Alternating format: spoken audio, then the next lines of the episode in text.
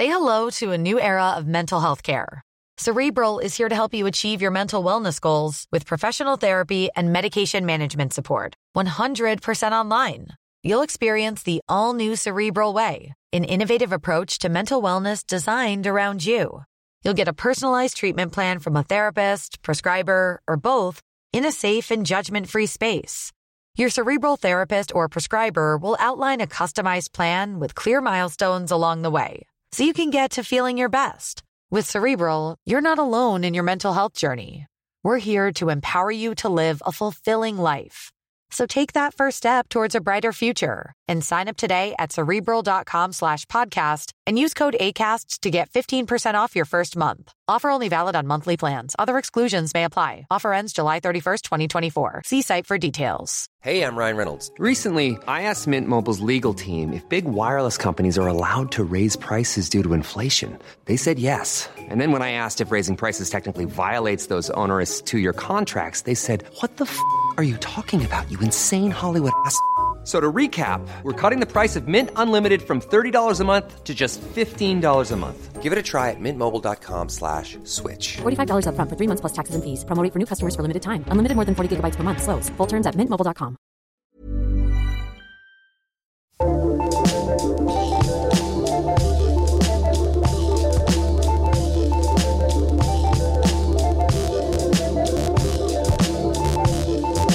Hello, and welcome to another episode of the Rabona podcast. This week we'll be talking about the new foreign managers making their mark in England and throughout Europe. We'll be joined by the wonderful James Horncastle to discuss Maurizio Sarri's introduction at Chelsea. And we'll also be talking about the advances made by Marcelo Bielsa at Leeds, Thomas Tuchel at PSG, and Unai Emery's uncertain start but promising start at Arsenal.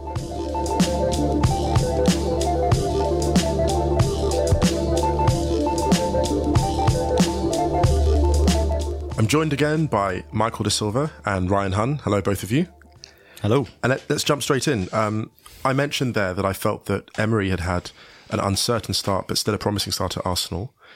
And I suppose what I meant by that is, even though they've lost both games, both tough matches to Chelsea and to Manchester City, there have been promising indications of a of a path forward. How do you feel about that, Michael? I mean, I think if you had said to, um, you know, most Arsenal fans would have accepted that they'd have no points um, or maybe one point from those opening two games. So it's not going to be, it's not exactly a crisis or a uh, a, a, particular surprise.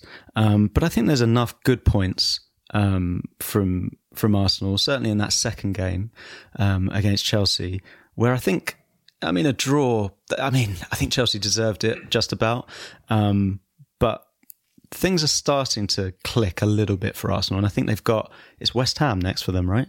Yeah, um, at home. Yeah, so You'd like to think that they'll get off the mark there. You'd what? like to. I wouldn't, but I think you would. What do you think is working for them? What have you seen that's encouraged you about Arsenal? They got behind Chelsea quite a lot in that, certainly in that first half. Second half, they kind of tailed off. They weren't so good. But I thought Bellerin was um, a liability at the back. But going forward, he was a, a real asset for them. And I think um, there are signs that Emery is going to try to utilise those wide players a bit more. I saw some chance creation there. I mean, there were. The, it's funny because I saw some glaring misses from close positions, but you could argue conversely that the quality of chance Arsenal creating is impressive. Yeah, I think this was the first, having watched all the preseason games as well, it's the first clear example of the work that Emery's doing on the training ground, I think. Right. Mm. You saw it with uh, Mkhitaryan's goal. No, Iwobi's goal, actually. Mm. was uh, I think it was 19 passes out of the back. And a very similar, actually, to what we were saying last week about Man City's the quality of chances, creation. getting right. to the yeah, byline yeah. and cutting back. Yeah. And uh, that created a few chances for Arsenal. Having been there for the taking at at 2 0, mm. actually, Arsenal could have had five in that what, first What do you really. think about Lacazette not starting? Because for me, I think it's a, a, a ready made partnership with Aubameyang. Yeah, I think he started Iwobi because Iwobi, I'm not sure if you remember last season when Arsenal played Chelsea at the Bridge, but Iwobi played in a similar role and he's really good defensively. He offers mm. quite a lot defensively, which I think Emery probably would have looked at that game I think it was nil nil that game mm. last season. And he works hard. I think in this in Chelsea away, I think a point would have been enough. And I think it was more Emery looking for a little bit of stability. You know, he dropped Aaron Ramsey. to the bench. And the reason maybe Aubameyang started up front on his own kind of alludes to maybe Emery thinking we might have had to hit him on the break. We, oh no, I've been outed. Sorry, Arsenal having to hit uh, The truth is Chelsea on there. the break. The truth is out there. Oh, no. Um, I think also with Aubameyang and like I said on the pitch away to Chelsea, I think it leaves you maybe a little bit too exposed. Although, like I said, I don't think will have done himself any favours with his role in the, the Chelsea winner, right? Yeah, I think him and Torreira were both at fault. Actually, um, Torreira didn't track Alonso, and um, it- I mean, I think all three goals were pretty soft, actually, and defensively. Just to flip it, what did you guys think of Chelsea? Um, I thought Jorginho was he looks the part. Hmm. He looks really good. I like how he influences the game from a kind of a, a deep, more a subtle player, more That's subtle. actually than- what Fabregas, I suppose, was supposed to be Yeah. or, or was at certain. He's what Fabregas was in the first season that Mourinho came back and won the league. Yeah, Uh, the sort of deep lying yeah. Midfielder, not necessarily defensively that strong, which is a problem, I think, but ability to sort of dictate the play from deep. And, And Jorginho doesn't look like. I mean, he's not a, a, a big guy. He's not a really No, no. huge physical presence. Um, he does it all with his feet. I, I like Jorginho a lot. Yeah. I think he had a good game. I think Chelsea were impressive. Actually, I think um, the way that they they attacked in the first half was, I mean, it put Arsenal under a lot of pressure. Barkley looked good. Let's just I say was- Ross Barkley. I wanted yeah. to mention Barkley, and he he he kind of went under the radar a little bit.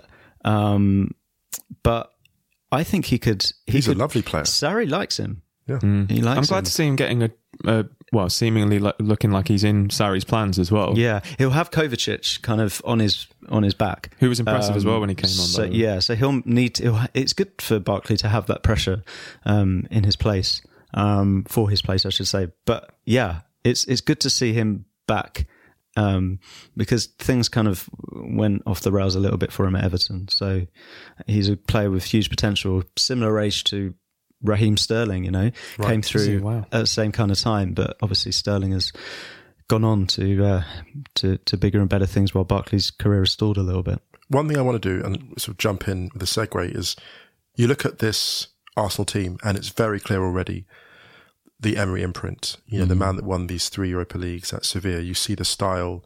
He likes his high pressing, um, defensively minded forwards. And a segue to another manager who's made a big impression very quickly, uh, Bielsa at Leeds, Marcelo Bielsa at Leeds.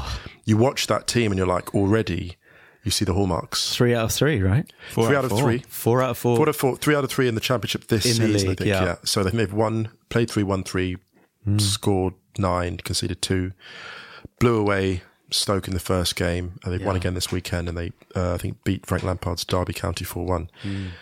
Bielsa is, is fascinating, isn't he? Because he's the kind of, he's the inspiration for so many other managers. yeah.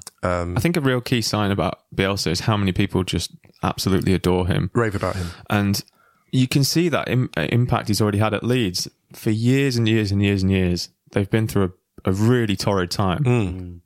And there's been such un- uncertainty at the club, you know, The ownership very side, ropey ownership, poor managerial choices, poor player recruitment to now. It's a completely There's an identity now to Leeds. isn't there, with Exactly, and it's guy? really good to see them with a plan and with someone who the whole club seems to be behind, and he's eh, you know instantly energized that club. I don't think the Maybe, championship. maybe energize them too much. I mean, Bielsa, the famous, yeah, the dark side of Bielsa's tactics is that he'd be absolutely knackered after Christmas. Is the old. Well, that's the thing. I mean, in a four, you know, we were talking about this before we recorded. You know that how difficult that league is, and forty-six games in a season. games. Whether yeah, they yeah. can Saturday, Tuesday, Saturday, Tuesday. They want to get out of the League Cup and the FA Cup You as quick as ask for two possible. pages, Yeah. exactly. And- But I don't think the championship has ever seen a formation of three, three, three, one before. I mean, it's amazing. vintage football manager. like I'm going to take over Leeds and I'm going to chuck in a three-three. You know, It's it's it's. I I'm kind of happy for Leeds. You know, they've. I feel like they've done their time. Mm. You know, how long have they been out of the the Premier League? Like 15 years, is it? 14 years, 13, 14, 14 years, 15, a long yeah, time. it's- Yeah. Yeah. it's too long for a club that that size, and they've got.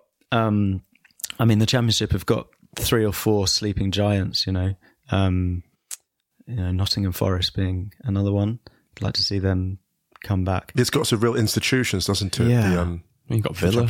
Aston Villa. Wow, yeah, Yeah. right. Hey, one thing I want to say about Bielsa, though, we were talking, I think, before about this and about the fact that he's so heralded despite not having necessarily that much silverware. Mm.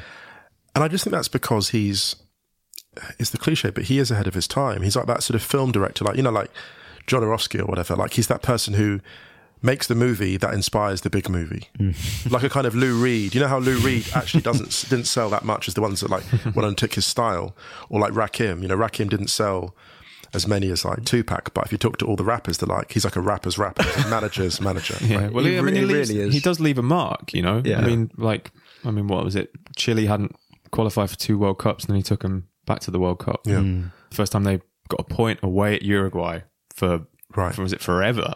I just wish um, Bielsa had come to Leeds like a little bit earlier. Of course. I think he's 62, certainly in his early 60s. Um, and yeah, I feel like the influence of his methods um, have perhaps been kind of taken and moved on a little bit from, you know, by the likes of Guardiola, of course, Pochettino.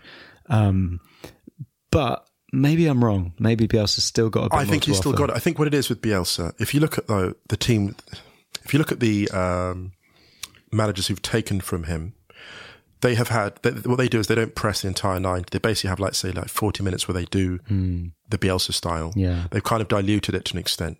So even you look at Liverpool to an extent. Liverpool. Um, now they bought Naby Keita can play that style for 70 minutes as opposed to 40 Yeah. because he gives them the intensity. Absolutely. And I think other managers have recognised look, if if and actually I think Guardiola said this. He said if you if Atletico if Athletic Bilbao Yeah. played like that every week, they'd win the league every week. Yeah. But you can't have the intensity. Well, that's Whereas- it. And you have to, and you have to, sorry. No, no, that's fine. on. No, no, one thing I want to, the last thing I'll say is Yeah. The one thing with Bielsa is he can create the perfect DVD. If you want someone to create the perfect performance, like this is the this is the perfect football performance. Yeah. Bielsa's that guy. He creates individual masterpieces. And I think that's his value as a great a great coach. Totally. You have to wonder whether Leeds, um, with the greatest respect, have the the players with the the fitness levels and the quality to maintain it beyond the end of the year. Yeah. I'd be really interested to see Leeds' performances from say January to to May Yeah. because I wouldn't be surprised to see them top at Christmas. Um, but it's one of the most exciting projects we've seen in English football for a long, long time. Yeah, they've made some really good signings as well. I mean, I knew they signed Bamford, which I think is actually, I think Bamford under Bielsa. Terrific player. It's just, that's kind of, Terrific. that's fun. That just sounds fun to me. Do you know what I mean?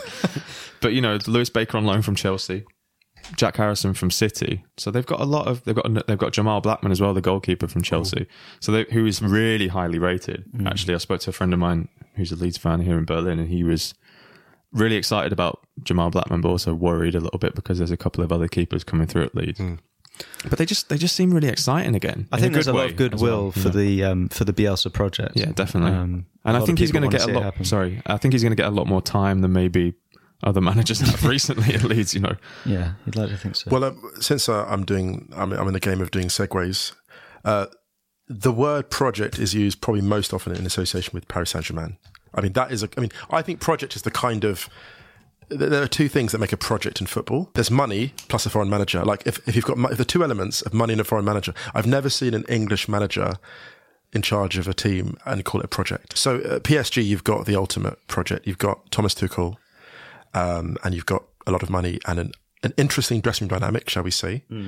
How do you feel about Tuchel at PSG so far and, and going forward? I think um, I, I'm I'm really excited about it. I think Tuchel is um, is I think he's a great coach. I think he's um, he has his own philosophy, kind of um, influence from from elsewhere, but it's it's a very distinctive way of playing football.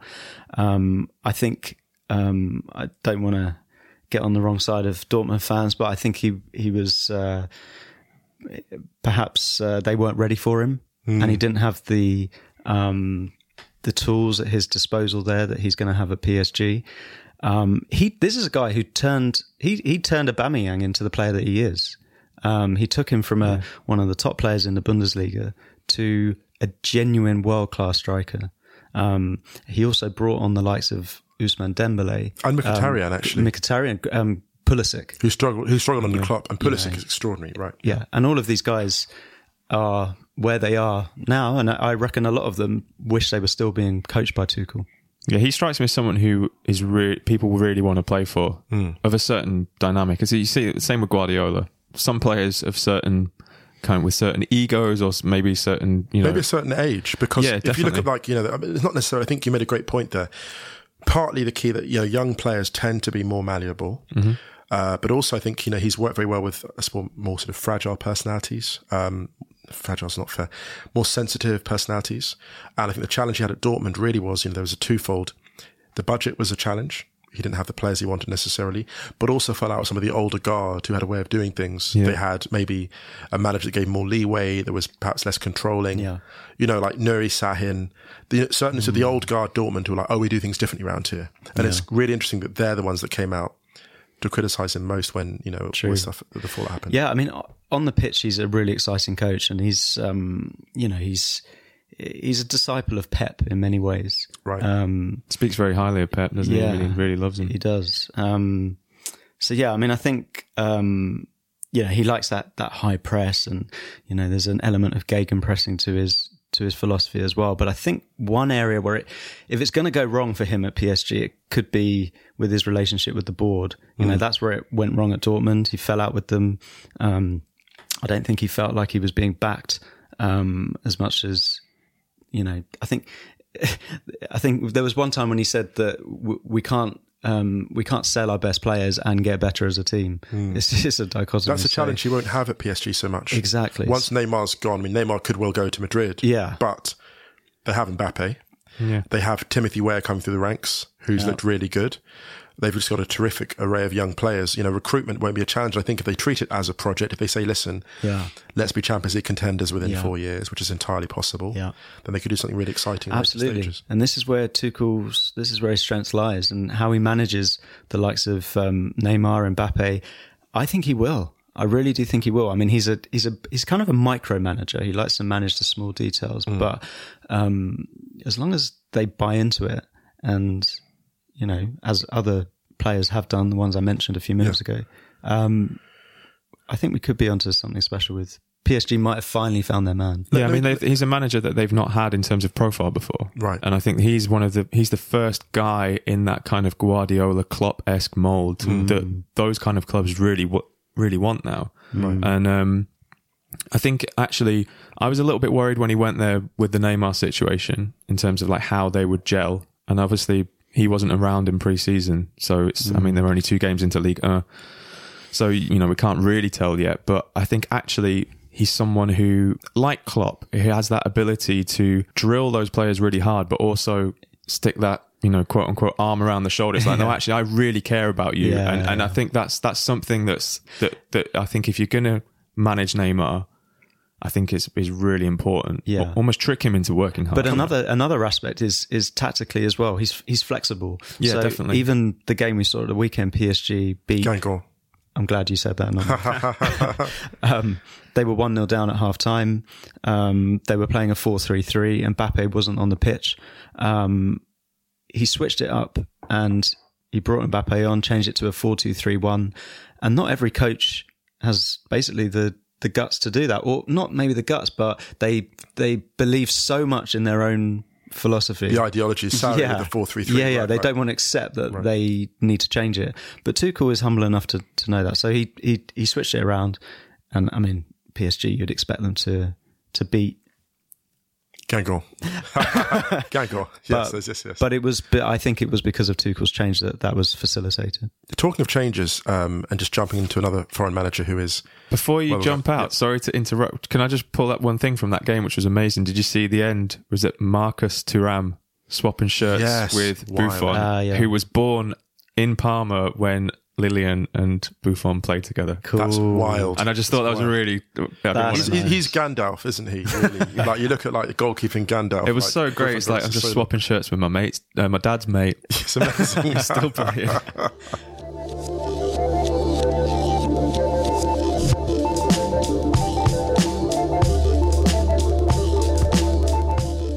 Back from our break, and let's take a quick look at some of those games in the weekend. What stood out to you, Michael and Ryan? Well, um, maybe we get onto the Premier League in a minute. Um, I watched Torino versus Roma, Ah. and that was a cool game. It was really cool. It looked like it was going to be nil nil for uh, well, basically until the last minute, and a little bit of magic from Dzeko settled it. And he is such a class player. He's so so good. Um, had a funny career because He's been slightly maligned, I think. If you look at the results he's produced, Yeah. Wolfsburg, City, Roma, Yeah, he's been really impressive, actually. Yeah, consistent, yeah. Always had a um, a great scoring record wherever he's gone, and yeah, I mean, if you haven't anyone listening to this, if you haven't seen Dzeko's goal against Torino, please check it out. I mean, created by Justin Kluivert, who looks really impressive, really, really impressive. He kind of um, beat two or three defenders. I think he beat the same defender twice, actually. Yeah. um, and then crossed it. Perfect cross for the far post, and Dzeko just a controlled volley into the far corner, and it was a, a, a goal worthy of settling any game. So, yeah, um, that was a cool game. Um, Kluivert made a real impact when he came on as well. He just like yeah, what a great career so move, though. good. Can I just say this? Because funny how he's echoed his dad and going from Ajax to Serie A. yeah, true. But also, you know, Roma is a better club, I think, than Milan was for his father Mm-hmm. because there's chances to play. The expectation, I think, is that bit lower. But you're playing alongside terrific older players who can kind of bring you on. I It's reckon um, his father has advised him r- really well there. Um, there's no point going. I mean, I'm sure teams like you know Barcelona, City were looking at him, but um, at his age, you just need to be getting game time, Right, right. And he's doing it at the best possible club he can do it at, if that makes sense. Yes, of course. Um, so yeah, I think it's a perfect move for him. Um, and as long as he's playing regularly, I think he could be a star in the making. I mean, he's got this low center of gravity. Um, he can just jink past defenders like just so effortless, effortlessly.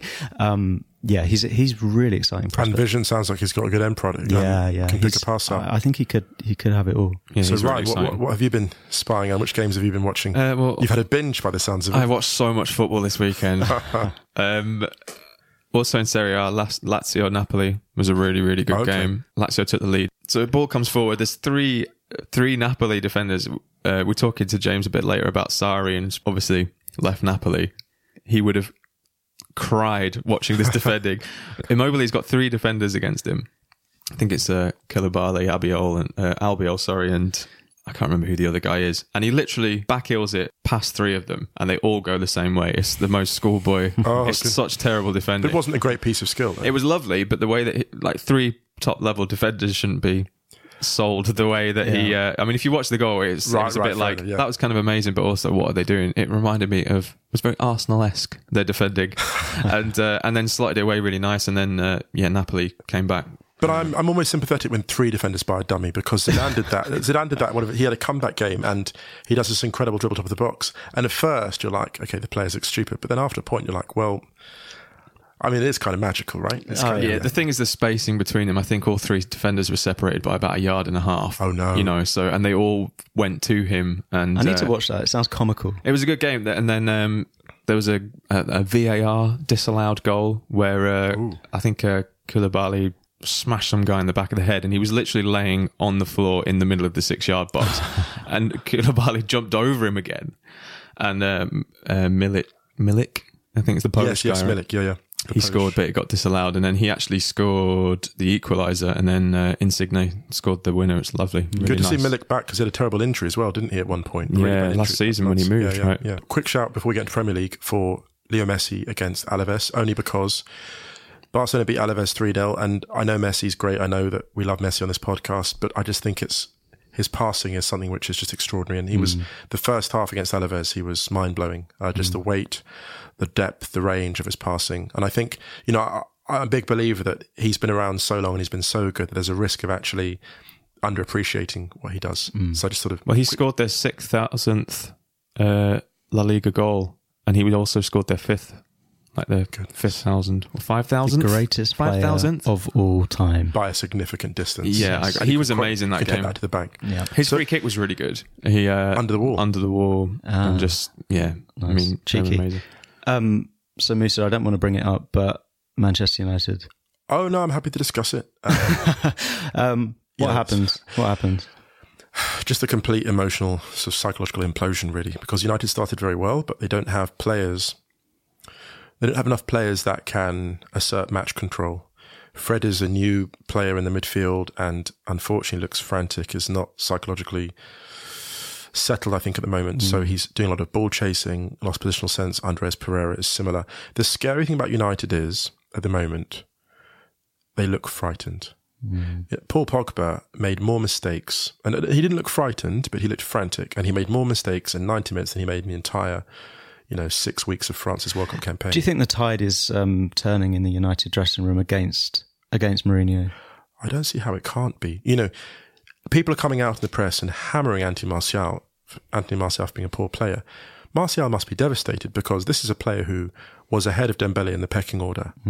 You know, came to United, scored uh, against Liverpool in his first match, was heralded as a future United legend, and had problems in his personal life. You know, a bad breakup. But the point is really, you know, Mourinho has destroyed so much of his confidence. This is an elite attacking talent. It's also a guy, by the way, who um, quite legitimately wanted to attend the birth of his baby and couldn't do it without being criticised. wanted by, to go wanted by, to go on loan to Sevilla because he feared that he wouldn't get to go to the World Cup. This is a someone that wants to play football. This isn't this isn't your sort of typical, you know, he's being stereotyped as a kind of a shirker who's not professional. Martial wanted to go to Sevilla on loan because he was so desperate to play in the World Cup. Mm. Yeah. And if you can't get the best out of a player like Martial, quite frankly, then it's on you because we all look look what Sarri's done already with Morata. Mm. Morata is already looking more confident. Look what um, you know, um, Raheem Sterling's done under Guardiola. Look what Ross Barkley's already doing under Sarri. You know, this is the fault is with the manager. Yeah, and it's a flaw that um, has followed Mourinho throughout his career. I mean, he's never been at any club longer than three years, I believe. Um, Real Madrid, I think, was his longest, 2010 to 2013. Um, he. He, he's not one for the long term, and that's always because he falls out with people. He can't keep the peace. Can I think quickly say as well? Can I just? I'm sorry to jump in, but this is important. I just want to say, Brighton fans, any Brighton fans listening, outstanding performance. Yeah, absolutely. amazing what Yeah, you yeah. did. Um, the pressing was terrific. The way that you absorbed the early pressure Mm-hmm. uh, as a team was fantastic. And Chris Hughton, just a manager for whom I have immense respect, not Mm-hmm. only as a manager but someone who I met personally once at um, a football writers' dinner, Mm. and just he'd just been sacked actually, um, and they brought in Pardew Mm. for him, and the way that he handled that. He, I think it was the Newcastle job. Yeah. He was doing a really good job at Newcastle. And I saw Pardew walk past Chris Hughton at this event, and he could not have been more gentle, more kind, even though the circumstances of that were absolutely appalling. So this Chris, is a man Chris who- is really he really is one of the game. you know the Yeah. nice Very guys of dignified football. guy. Yeah. Yeah. and I just have to say that I mean Brighton were terrific. So I don't want to sort of sound as if I'm maligning that club. Of course not, but wonderful. this, you know, Manchester United obviously have different expectations to Brighton, and Yeah. um, you know, well, not it's- now. we're too- well, I think actually, sorry to cut in, but I think that's the, the, the key thing to say is that I think I don't think necessarily the result of losing at Brighton is so catastrophic. I think it was more the performance The and, and, complacency, and, yeah. and after that, as soon as Brighton scored, United looked genuinely awful for a period of time. Absolutely right. and with every um, with every United defeat under Mourinho, the spectre of Zinedine Zidane just gets a little bit. Hey, exactly. Like, like yeah, exactly. Exactly.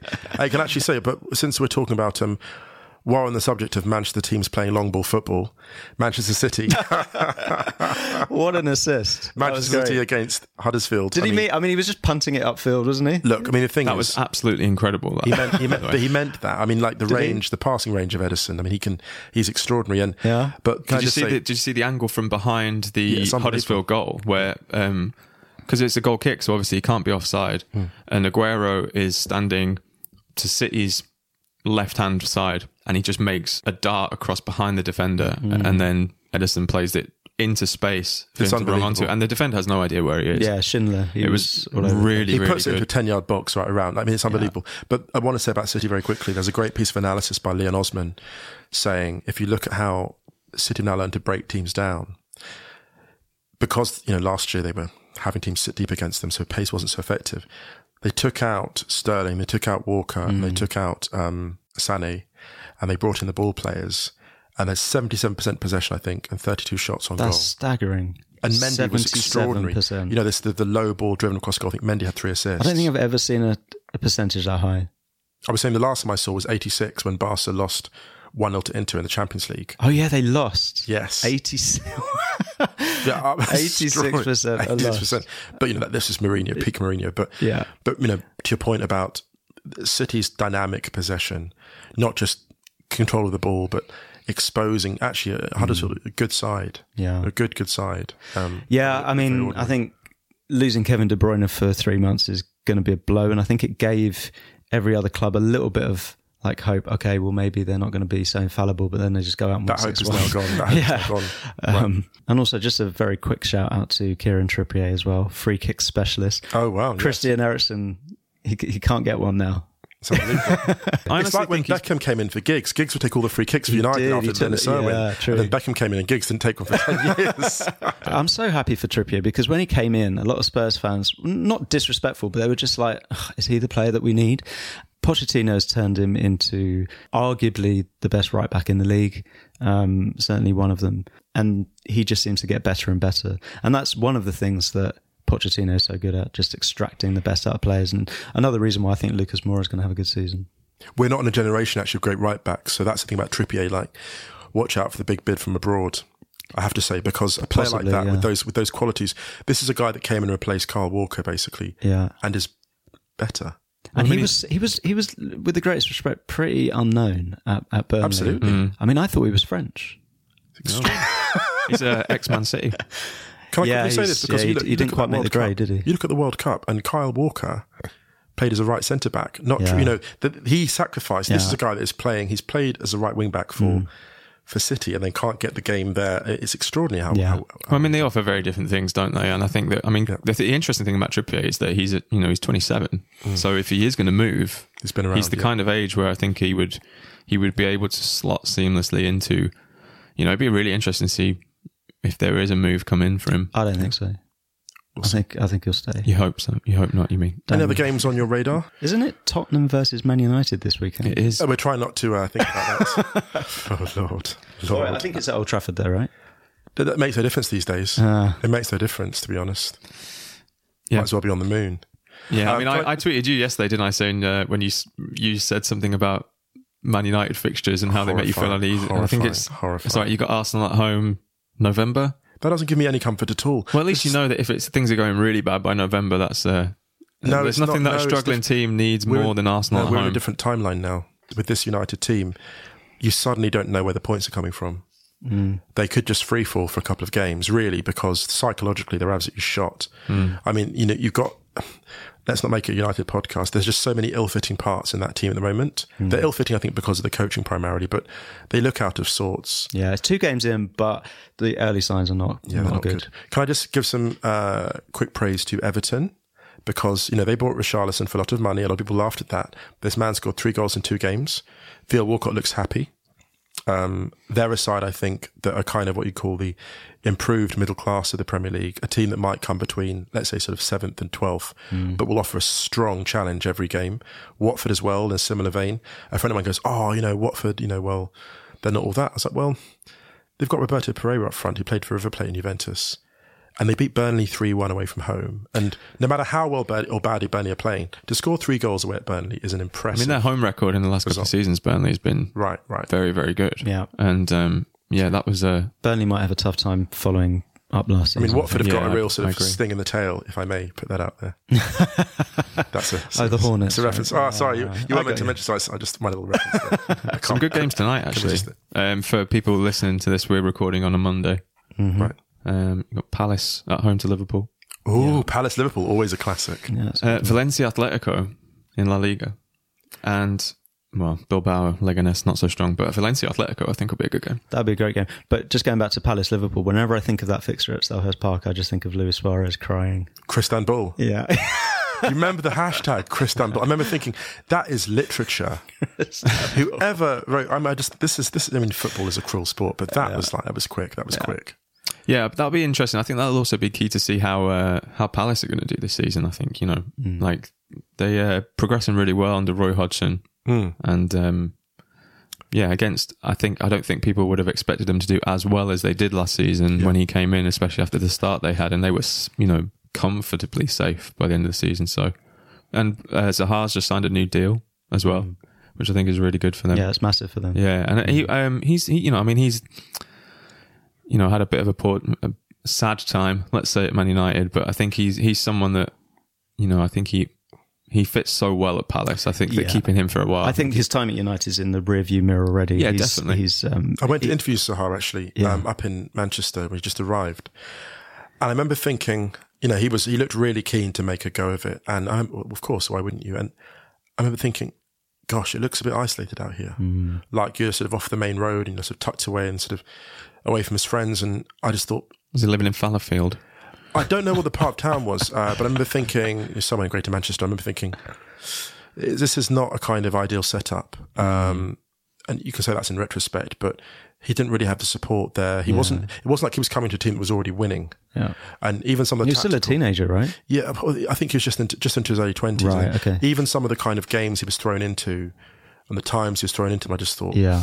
Hiding to nothing really. Yeah. Obviously, Ferguson made some great signings, memorable signings, but there were a few that, that didn't work out. and That was Right, wrong. right, absolutely. Yeah. So we'll take a quick break now, and then we will have a chat with James Horncastle joining us from London to discuss Sarri's exciting start at Chelsea.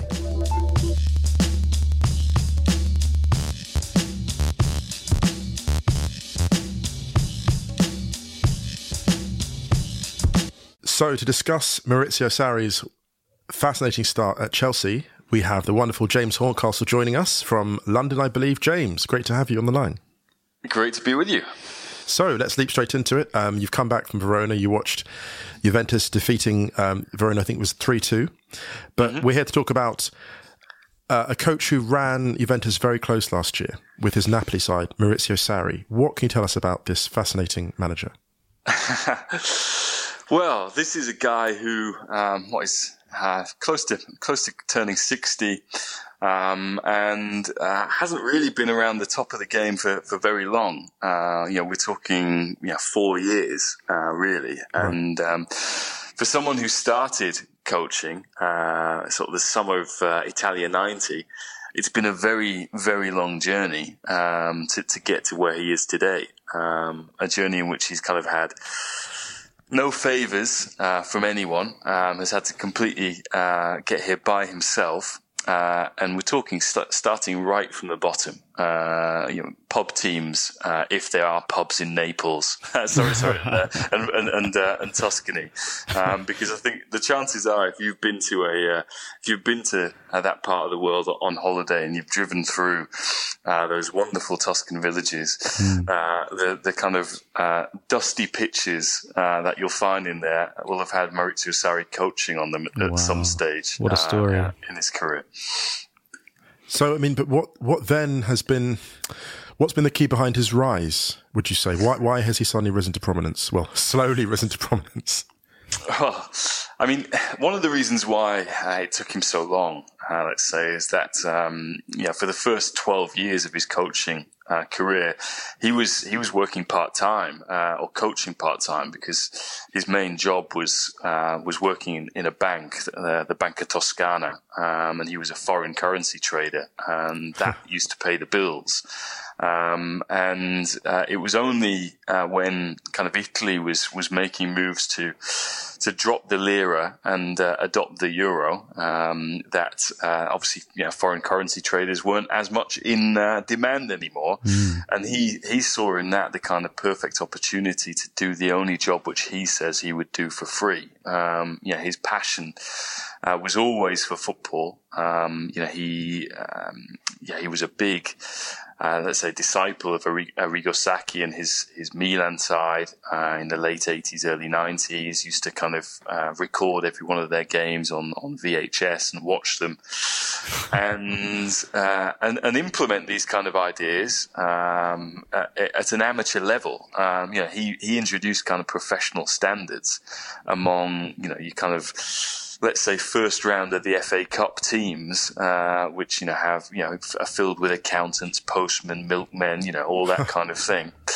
Um, and uh, because it, because he he didn't have a playing background, you know he had he had no contacts in the game. Right. Um, so this this was a this was a, a problem, particularly when it came to getting his his coaching badges, um, because to get into um, uh, Italian football's elite coaching school, Coverciano, where uh, all of all of the kind of top coaches, your Ancelotti's, Conte's, Allegri's, have had to go through. He had no one who would uh, open the door for him um, and and get him onto one of those uh, degrees, if you like. Um, so that that took time, um, and also yeah, Italian football is is is pretty ruthless, uh, and we, we've seen we've seen the Premier League become more ruthless in, in recent years. Um, you know, managers getting the sack earlier and a, t- a higher turnover of managers, but it's kind of always been like that uh, in Italy, and so there wasn't very much patience uh, when it came to him uh, implementing these very sophisticated ideas that he had um, with quite raw material um, uh, and, and, and, and, very modest um, talent at his disposal. Um, and so, you know, he's, uh, uh, uh it was, it was quite funny a couple of years ago. There was an article in La Repubblica, which is one of the, the broadsheets in Italy, um, interviewing all his former employers, the, the, kind of presidents who'd been stupid enough to sack this guy. um, and, uh, yeah, kind of comparing it with, um, I don't know, the people who told Marilyn Monroe that she, she should have just been a secretary. Elvis, Elvis Elvis should have stuck to being a lorry driver um, and uh, uh, uh, and things like that. So he's really had to um, uh, to to to, uh, to, get himself where he is now. Um, yeah, if, I mean, if you just compare him with Massimiliano Allegri, who I think many people uh, consider to be one of the best, if not the best, Italian managers at the moment. Right. Allegri, when when I mean, he started at a very low level as well, um, but uh, he came to prominence when he got Sassuolo, who you know have been in Serie A for years now, but had never ever been in Serie A. Um, he got them into the second division, um, and uh, straight away, Cagliari saw potential in him and said, "Right, we're going to take a chance on this guy." Um, and and see what he can do. And no one took a chance on Maurizio Sarri. Mm. Um, you know, he had to get Empoli promoted um, in order to, to, to to then come to the attention of um, of the elite in Italy. Um, so yeah, he's had to do it uh, the hard, the long and hard way. Mm. That's that's fascinating. Um, James, it's uh, it's Michael here. Um, I I wanted to ask you more about that time uh, at Empoli because we all mm. know um, well, the, the, casual football fan will know um, more about Sarri at, at, Napoli, but he did a, an amazing job at Empoli, didn't he? Yeah, uh, I mean Empoli. Uh, just to, to, give you some context, uh, a small club uh, in Tuscany. Um, yeah, they're very much in the shadow of uh, Fiorentina, um, and uh, they were down in the second division when when he he got the job there and uh, yeah, have a mostly uh, young uh, an, an, Italian team. Empoli are, are, pretty renowned for for finding um, uh, talent very early. Um, you know, just again historically, some of the players that have come through there, Vincenzo Montella. Um, Antonio Di Natale, um, yeah, um, just to name but a few, but also mm you finding talent in, in terms of managers as well. So Luciano Spalletti, yeah. um, you I, I, could, I could, I could keep, uh, keep listing them. Yeah. Um, but, um, Empoli, um, yeah, he got Empoli up playing just some uh, some wonderful football, and they already. Uh, uh, I remember the, Eddie Howe, the, the, the Bournemouth manager, he'd he'd gone out, um, uh, I think to, to Tuscany to to you know, maybe catch a few training sessions, a few games of, uh, Fiorentina, uh, and I think looked at, looked at what um, the manager at Fiorentina at the time was doing and thought this isn't really anything new. I'm not really learning anything um, from this, um, and had to be persuaded to kind of stay on and see this little um, uh, sort of research mission out. Mm. He then went to Empoli and was blown away, um, you know, by what he was seeing. Wow. Uh, really, kind of altered his perspective on on on things, yeah. Um, and that's that's the great thing about uh, about that time that Sarri had at Empoli is um, you know, their, their, their stadium, the Castellani, is a is, is it's not a rundown stadium, but it's kind of quite typical of, of Italy. Hmm. Um, mm. You know, at the moment, in that there's a market there uh, most days. I remember when they were trying when they got into Europe once when UEFA went to li- try and license them, they were they were like, "Well, what's going on here? There's like chickens running around. uh, uh, yeah, this is this is not this is not the kind of ground that we have uh, have uh, in UEFA competition." competition. But you, you know, uh, they would train there um, most days, and, and it was free. You know, so the old the old men, uh, you know, who would be going around on their bicycles and that sort of thing, would you know. Um, yeah, chain up their chain up their bikes and, and, and, go and watch training to spend you know their um, their retirement days watching watching Sarri uh, put these players through their paces and That's uh, incredible yeah. stuff. Uh, uh, and again, like there's this stereotype of Sarri. I mean, he looks. I mean, he is he's you know, relatively old when you can certainly compare to some of the coaches in, in, in the league where, where you guys live in Germany, where mm. most of them are in their thirties. Yeah.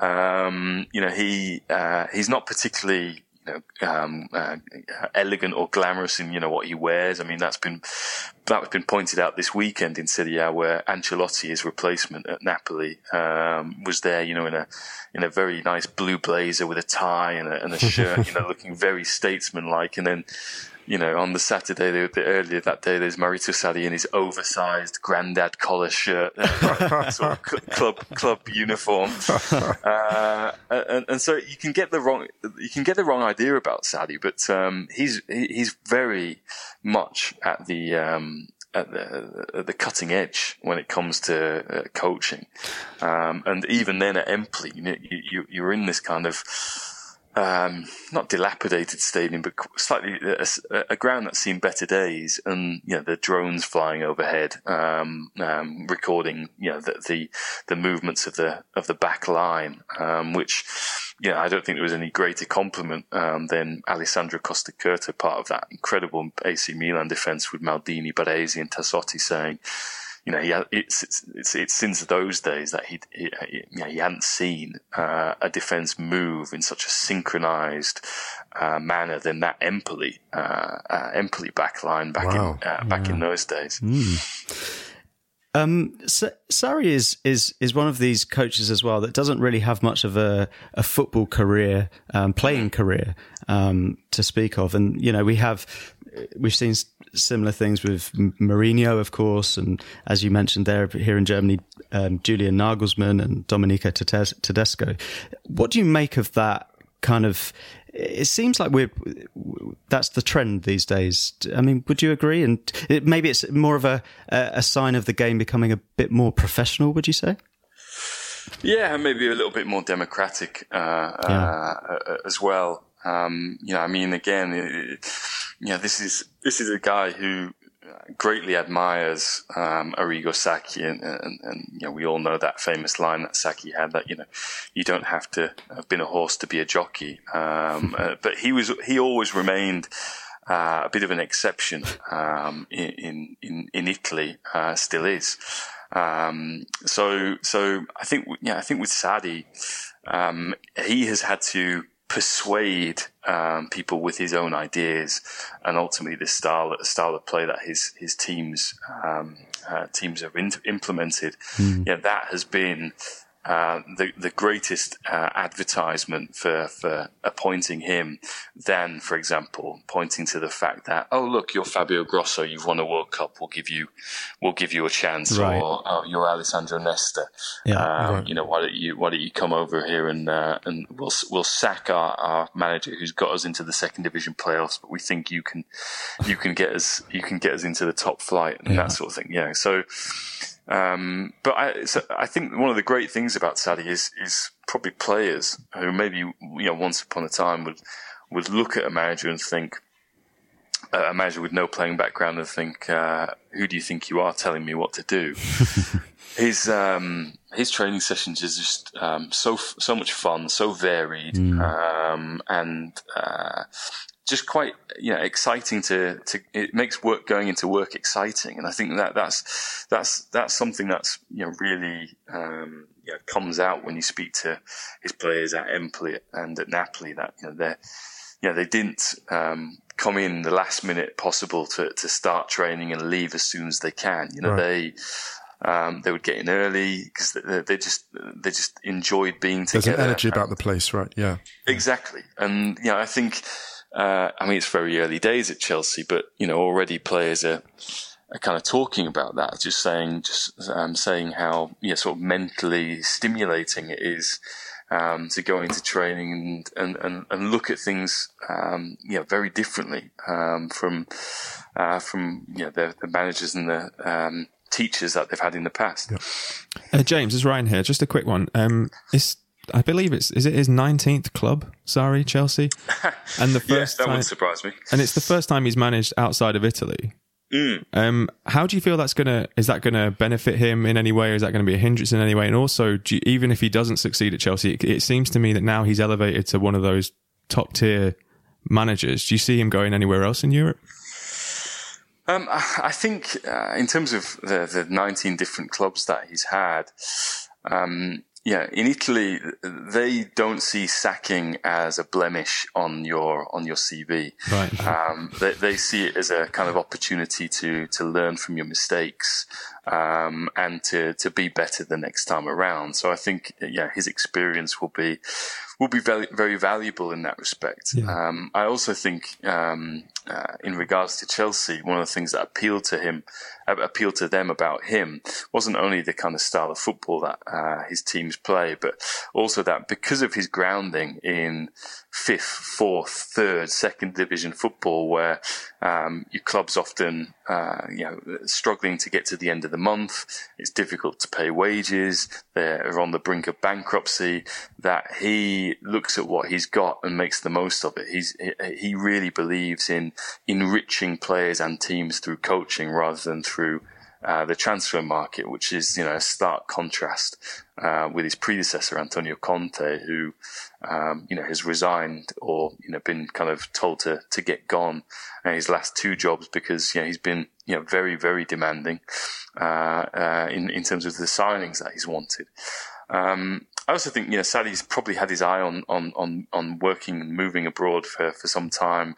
His English, I think, is, even though he's been sort of having a, a translator flank him, is better, I think, than Mancini's was, Ancelotti's was, Conte's was when, uh, when, when he came and, and having someone like Zola anyway as his assistant, um, you know, is, is, is, is very helpful. So yeah. I also think in terms of him bedding in, I think our, ex- our experience in the Premier League with these new super foreign managers, um, but particularly Guardiola. Right.